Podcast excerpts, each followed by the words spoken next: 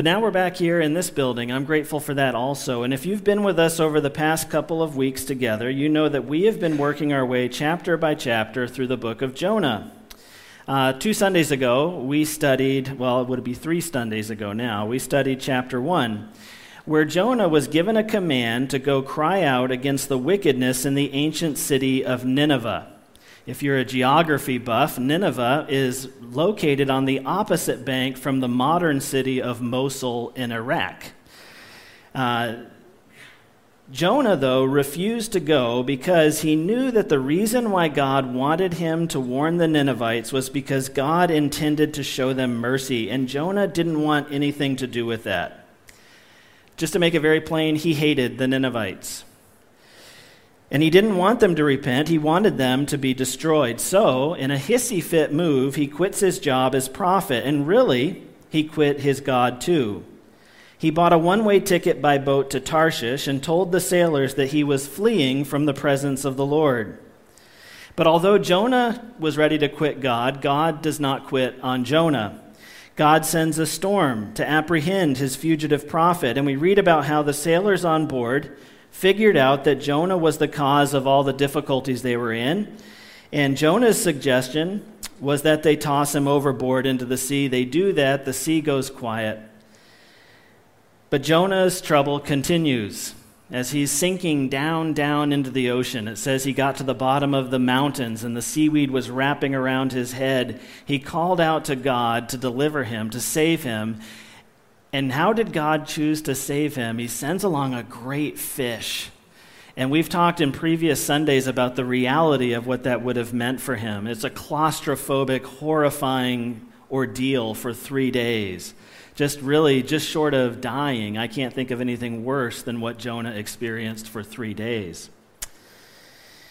From within the belly of the fish, Jonah was conscious for a long enough period of time to pray a prayer of thanksgiving to God for delivering him from drowning in the sea. And after three days and three nights in the fish, God spoke to the fish, and we're told that it vomited Jonah up onto dry land. And that's where we pick up the story this morning. In the midweek email, I talked about a few different Bible stories that we know from the Old Testament. You're familiar with the story of Noah's Ark, or maybe the destruction of Sodom and Gomorrah, and of course, Jonah. And all three of these stories have something in common with our current situation as followers of Jesus today. In all three of those stories, God gave foreknowledge to a servant of his that he intended to visit wrath, judgment, destruction on the wicked. And in all three stories, he called them to go and preach repentance to the people. And we're in a very similar set of circumstances, aren't we, church? Has God not told his people today about a coming day where he intends to visit judgment and wrath on the wicked? He has. And has he not, like us, like those Old Testament figures, told us to go and warn them to repent? Well, he has. He has. And so we're in a very similar set of circumstances to Jonah. And so when we study the book of Jonah, I, I find myself continually having these kind of uncomfortable questions where I'm like, okay, God, I see what you're saying there. And that's kind of true about me too. And this morning, what I want you to see, I, Jonah chapter 3 is a very hopeful and encouraging chapter. Uh, it's almost like God paints a caricature of somebody who is as unlikely or as unwilling a participant in what God is doing as can possibly exist, but he does it anyway, and that God uses him anyway. Fellow Christian, the thing I find so hopeful about this is aren't we all somewhere on the spectrum of imperfection as followers of Jesus Christ? Uh, we've been talking about how the main point of the book of Jonah is not that God is merciful, though he is. The main point of the book of Jonah is that we should be merciful like he is merciful. It's not that God just commands us to do something and in our obedience, our, our volitional will, he is not satisfied if our heart is not in it. And so his pursuit of Jonah is really a pursuit of Jonah's heart. But what I want you to see is that in chapter 3, Jonah begins moving in obedience before his heart catches up, and God is still meeting him there. What, the main thing in chapter 3 for me is that you don't have to wait until you are perfect or fixed or your heart is just right for God to begin using you. So, what I want to do is, I want to look first at the messenger and his message, this guy Jonah, and what he has to say in chapter 3. And then I want to finish by talking about the response to all that. We pick it up here in verse 1. Then the word of the Lord came to Jonah the second time, saying, Arise, go to Nineveh, that great city, and call out against it the message that I tell you. And now, in verse 1 and 2, which I just read, we're told that the word of the Lord came to Jonah a second time. Aren't you glad for the God of second chances? Aren't you glad for a God whose mercies are new every morning? Aren't you glad for a God who, on the tail end of every failure you've ever committed as a follower of Jesus, his words still came to you? That he still received you back as a worshiper? Aren't you glad for this wonderful thing that the voice of the Lord came to Jonah a second time? I sure am. Jonah gets his old job back. When we concluded our study of chapter 2, I pointed out that God does not just save us from things, but He also saves us to things. And it's true, fellow Christian, that we have been saved from sin, death, and judgment. But the Bible is clear that in addition to being saved from those things, we have also been saved to some other things. Jonah was saved from the sea and then from the belly of the great fish. But verses 1 and 2 of chapter 3 tell us that God had also saved him to a life of continued obedience and service. And we need to pay attention to this very important fact because I think there are a lot of people in the church today who act like Jonah is a couple chapters too long. right? They are truly grateful. They are. They really are. If you talk to them about Jesus and the gospel, they mean it. They are sincere. They are so grateful for their salvation that they've been saved. But that's not the end of Jonah's story. It's not the end of our story. Uh, some people are living out their Christian experience, their walk with Jesus, like they have been vomited up, but now they're just going to hang out on the beach celebrating their deliverance. They've been vomited up, but there is no Nineveh to march to. And this is the way I think a lot of Christians talk about salvation. They say, I was saved on such a date at such a, such a time in response to such an th- invitation, as though salvation is all past tense. But, fellow Christian, you have not been just saved from stuff, you've been saved to some stuff. Jonah was vomited up, and then he went. We've been vomited up out of sin and death and are we just partying on the beach or are we marching to Nineveh? I think that's a question that chapter 3 has to confront us with.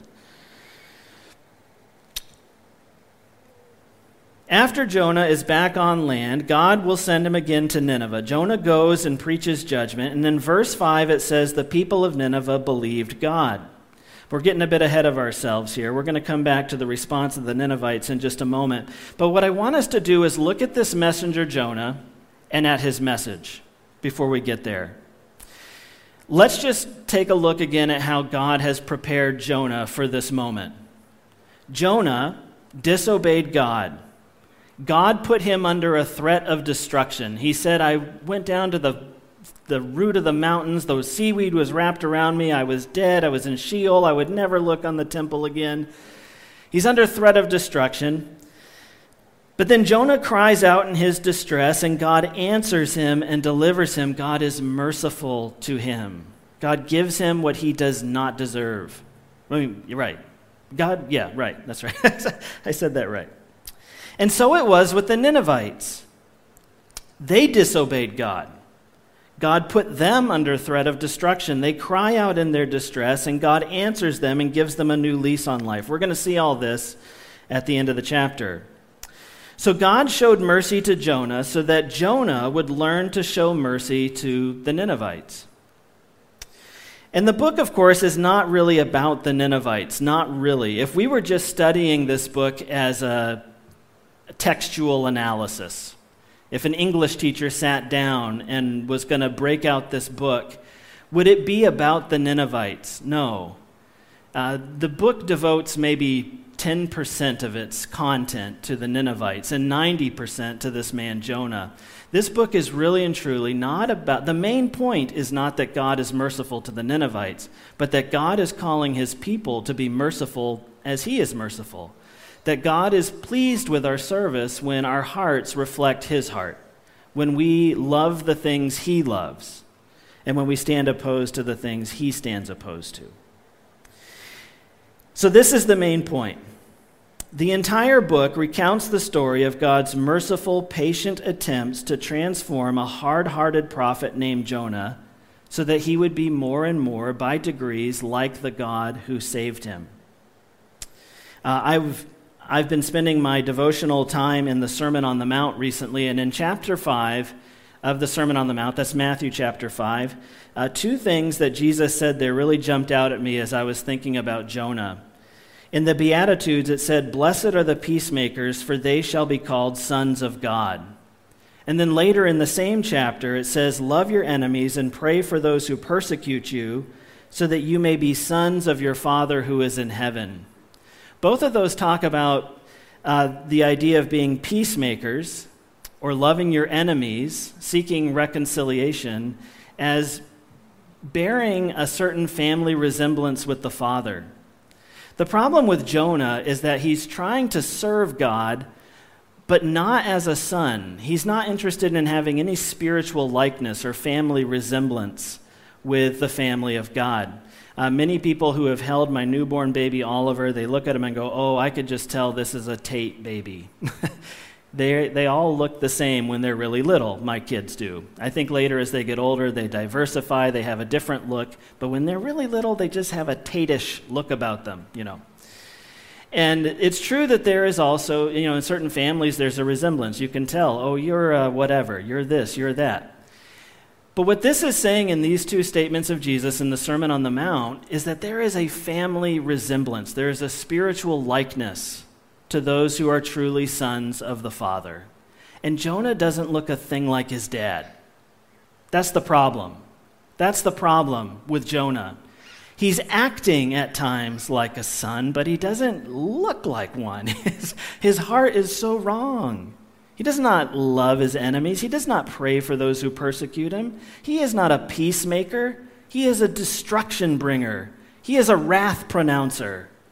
He doesn't look a thing like his dad. And that's the problem with Jonah.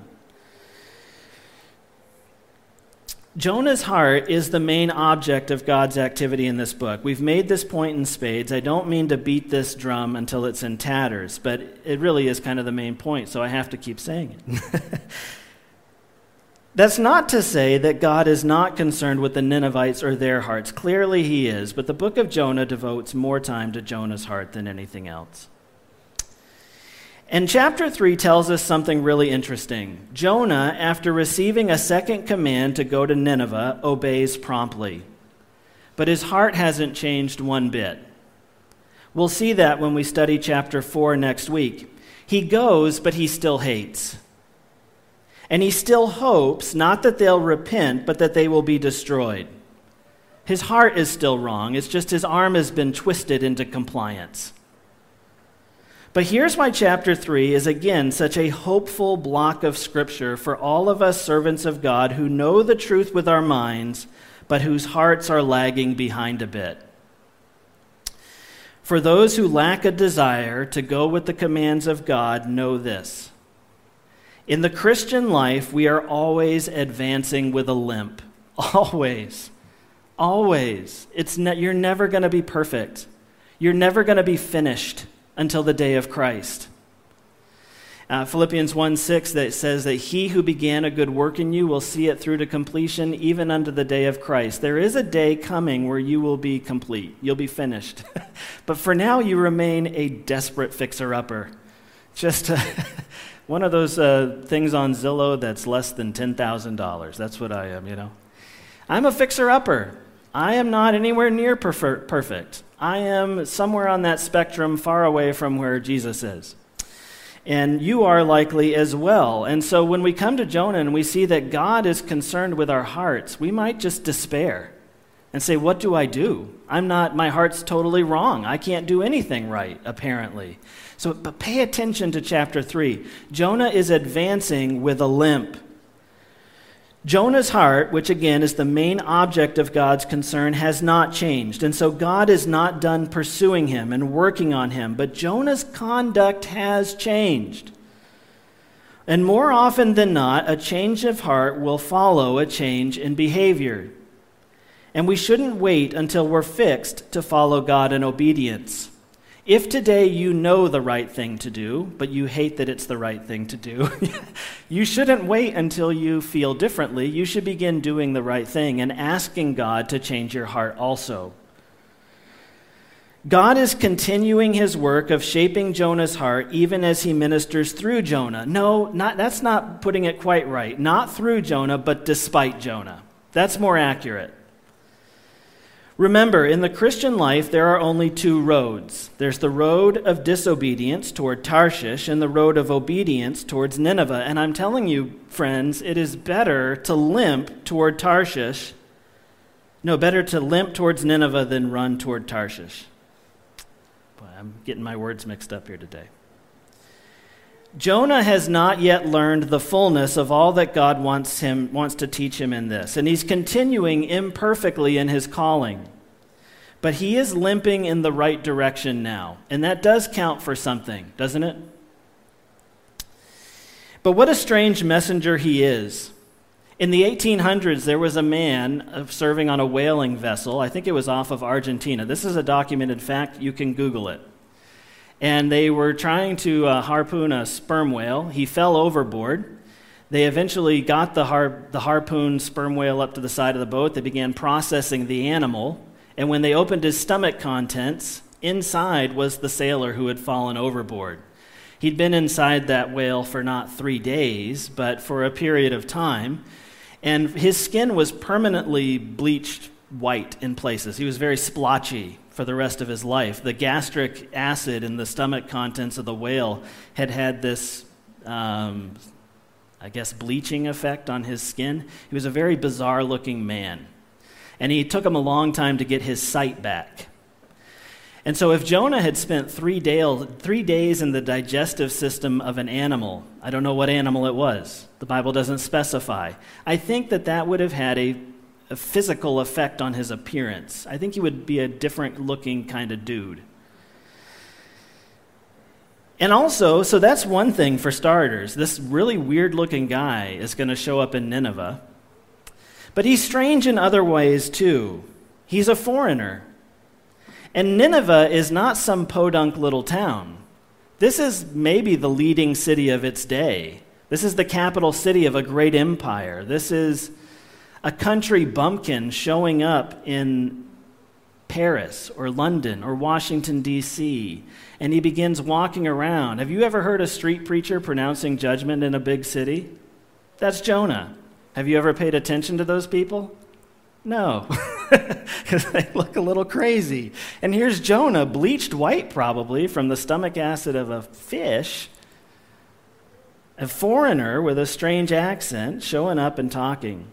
This guy back in his home country had been a prophet of God, an eagle in a hummingbird's nest. But now he finds himself a hummingbird in an eagle's nest. Weird, different. He was odd and different, and I think so too are Christians today very often. We have a different way about us than the surrounding culture that is sometimes mocked. But look at the message of Jonah. It says So Jonah arose and went to Nineveh according to the word of the Lord. Now, Nineveh was an exceedingly great city, three days' journey in breadth. Jonah began to go into the city, going a day's journey, and he called out, Yet forty days, and Nineveh shall be overthrown. I think you guys would have really liked having Jonah as your pastor. His sermons are just one sentence long, but they are kind of repetitive, you know. Jonah arrives in Nineveh and he begins walking through the streets, calling out over and over again, like a town crier, Yet 40 days and Nineveh will be overthrown. over and over and over again for three days. That's how long it took him to walk throughout the city making this pronouncement. Back in verse 2, God had commanded Jonah to call out the message that I tell you. And these are God's own words that he gave to Jonah to call out over and over again throughout this great city. Yet 40 days, and Nineveh shall be overthrown. And so, the first thing we need to notice about this message is that it is made up of God's words. The messenger of God only has authority when he or she stands under the authority of the Word of God. Jonah does not bring his own words or his own wisdom. He faithfully delivers the message God gave him no more, no less. I often think about the disciples of Jesus at the feeding of the 5,000. Jesus did the miraculous work of breaking the bread and the fish, and then the disciples just simply faithfully took from Jesus what he had miraculously provided and delivered it. That's your job. That's Jonah's job. Jonah is not doing anything miraculous here. God says, I want you to go to this place and say what I told you. He goes there. He says what he told him. Jonah here is a picture of those disciples receiving the bread and the fish and handing it off to the hungry people who needed it. He's not a miraculous person. He's a wildly imperfect person. His heart is wrong. His message is not clever. This is not a TED talk that he's giving. There's nothing about it that's compelling or enjoyable. It is just him saying one sentence over and over and over again. I always encourage people to memorize scripture. I, I try to do this myself. In fact, that's what I'm doing in my devotional life right now. And one of the reasons why I do that is that I think you'll find that when you're speaking to someone or praying for them, that and you're able to speak God's words to them or over them in prayer, it is accompanied, I think, by a different kind of power than comes from our own words or our own reasoning. Jonah's sermon was just one sentence long, just eight words. But my goodness, guys, look at what it does. A whole city turns and repents. This is the mysterious power of God's words. And because we know that, His words should always be on our lips when we pray and when we share with others. Men and women recognize God's words when they hear them. His words are accompanied by an inner testimony that makes the heart sit up and listen. This happens in a mysterious way. The soul recognizes God's words as such and gives them the attention that they are due. I think about Paul when he said to the Corinthians, he said this, And when I came to you, brothers, I did not come proclaiming to you the testimony of God with lofty speech or wisdom. For I decided to know nothing among you except Jesus Christ and Him crucified. And in that passage, Paul is saying that some. In that passage, he's saying, I didn't come to you with this really fancy, highly educated presentation. Nobody was impressed with my speaking ability. I came to you with the words God told me to say. I came to you talking about Jesus Christ and Him crucified. And this is what resulted. I also think about Jonah's poor motives. Jonah is not, his heart is not right, even as he's saying the words. He's saying these words to the Ninevites, actively hoping that they respond with unbelief. But I think about Paul saying this. He said in Philippians 1 Some indeed preach Christ from envy and rivalry, but others from goodwill. The latter do it out of love, knowing that I am put here for the defense of the gospel. The former proclaim Christ out of selfish ambition not sincerely, but thinking to afflict me in my imprisonment. What then? Only that in every way, whether in pretense or in truth, Christ is proclaimed, and in that I rejoice. Aren't we all this? Uh, don't we all, even as we become Christians and we're putting on the new man, putting off the old man, there is still it's still true that in our inner world, we still have these misshapen longings, these disordered desires. Even as I'm preparing to preach this morning, I, am this mix inside, and it's an awful inner world that we all share where I'm like, God, I want you to, to speak today to your people. I want you to give them something that will be useful and helpful and that will glorify you. And then there's another part of me that's going, I hope it comes off well. I, I, hope people think I'm, I'm great. Th- th- those things are constantly warring in me. And I'm so grateful that Jonah doesn't have to be perfect before God will use him. I'm so glad I don't have to be. You don't have to be. Even people who are horribly broken but are limping in the right direction, God uses that. God uses you in the midst of your wild imperfections. I'm not saying we should ever just accept that. No, of course not. There's no delighting in that. But just please be encouraged that while you're being made like Jesus, you don't have to be like Jesus today to be of use to Jesus in, in perfection. You're not perfect, and you won't be till he comes back. But he still is pleased to use us. One other word about this message, briefly. Notice where he took the message. Jonah didn't put a sign up on the street saying, Come to a certain place at a certain time, and I'll tell you God's words for the Ninevites. He went out where? Into the streets and the marketplace, and he preached to folks wherever he found them. And there's something here to, to notice. If we, like Jonah, have been given foreknowledge about God's intention to bring about a day of judgment and wrath, and we have been called to go out and proclaim that truth and to call sinners to repentance, to call people out of darkness into light, it won't do to invite people to come somewhere to hear that.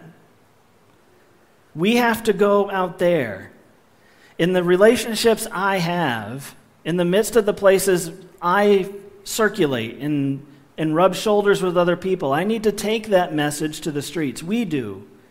We do. And that's how Jonah does it. I think that's something very worthwhile seeing here. But now let's talk about the response to this message. It says, And the people of Nineveh believed God. Please note they, said, they did not say that they believed Jonah or the words of Jonah. It says they believed God they rightly deduced that this was a message from God. God. They called for a fast and put on sackcloth from the greatest of them to the least of them. The word reached the king of Nineveh, and he arose from his throne, removed his robe, covered himself with sackcloth, and sat in ashes. And he issued a proclamation and published through, through Nineveh By the decree of the king and his nobles, let neither man nor beast, herd nor flock taste anything let them not feed or drink water, but let man and beast be covered with sackcloth, and let them call out mightily to God. Let everyone turn from his evil way and from the violence that is in his hands. Who knows? God may turn and relent and turn from his fierce anger so that we may not perish.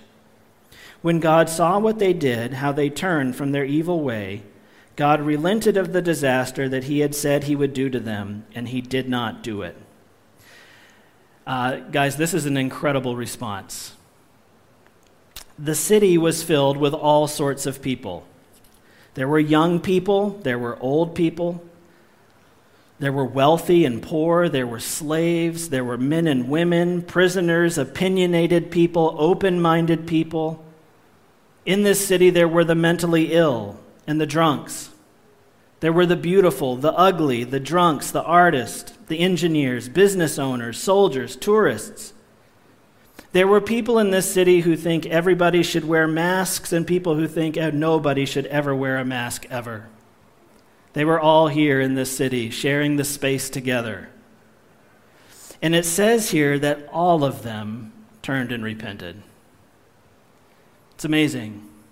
If you've spent time on Facebook, in a comment thread, when was the last time you saw people change their mind on something significant?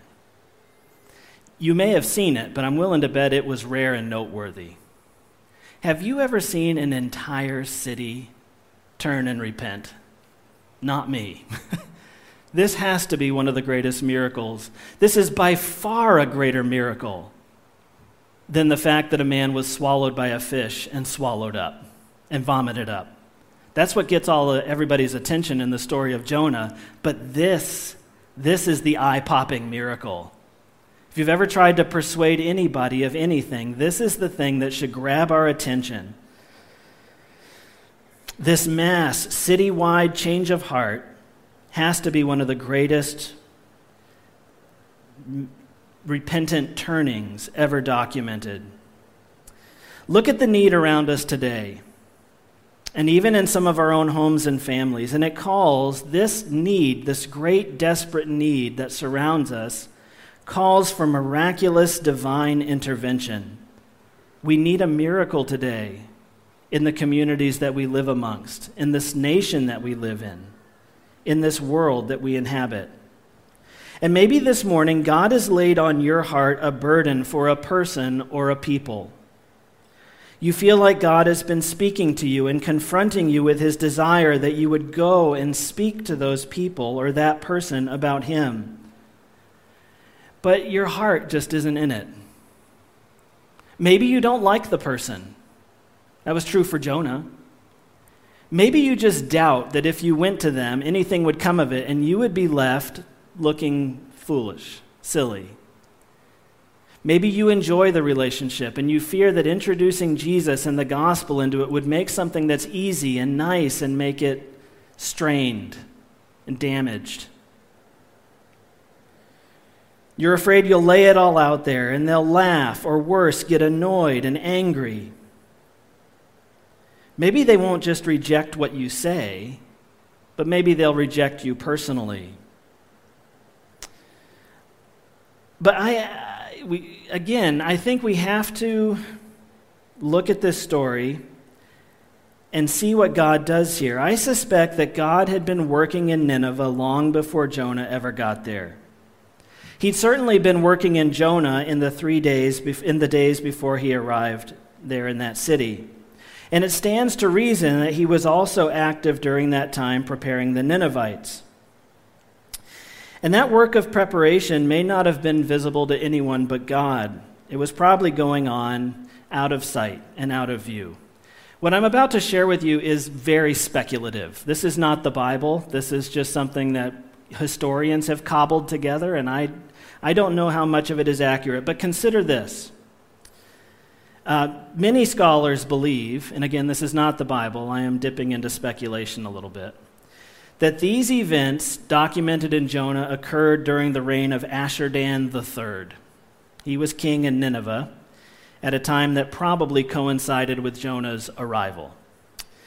At this time, in the reign of Ashurdan III, they had suffered some humiliating defeats. An alliance of hill tribes had decisively beaten the Assyrian armies and had pushed within a hundred miles of Nineveh itself. It was humiliating and also shocking to the very confident Assyrians.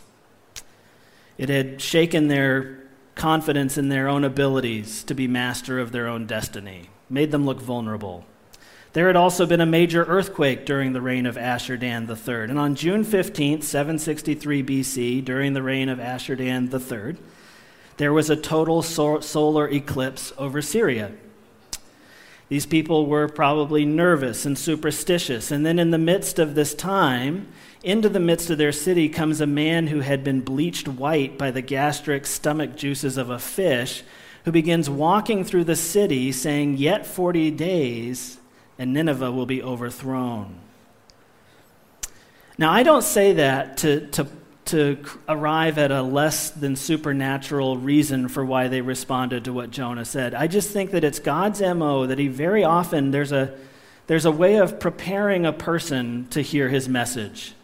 There's a way that God works with the, by the Holy Spirit and through our circumstances to bring us to a place where we are ready and prepared to hear the word that God has for us. And if God is in fact calling you to go to a person or to a people with the message that he would have you share with them, you need to be trusting that out of you, he has been also speaking to them, preparing them for that encounter. I can't guarantee it will go well. I can't say that. But I can say that God's purposes will be, will be perfectly realized when we respond in obedience.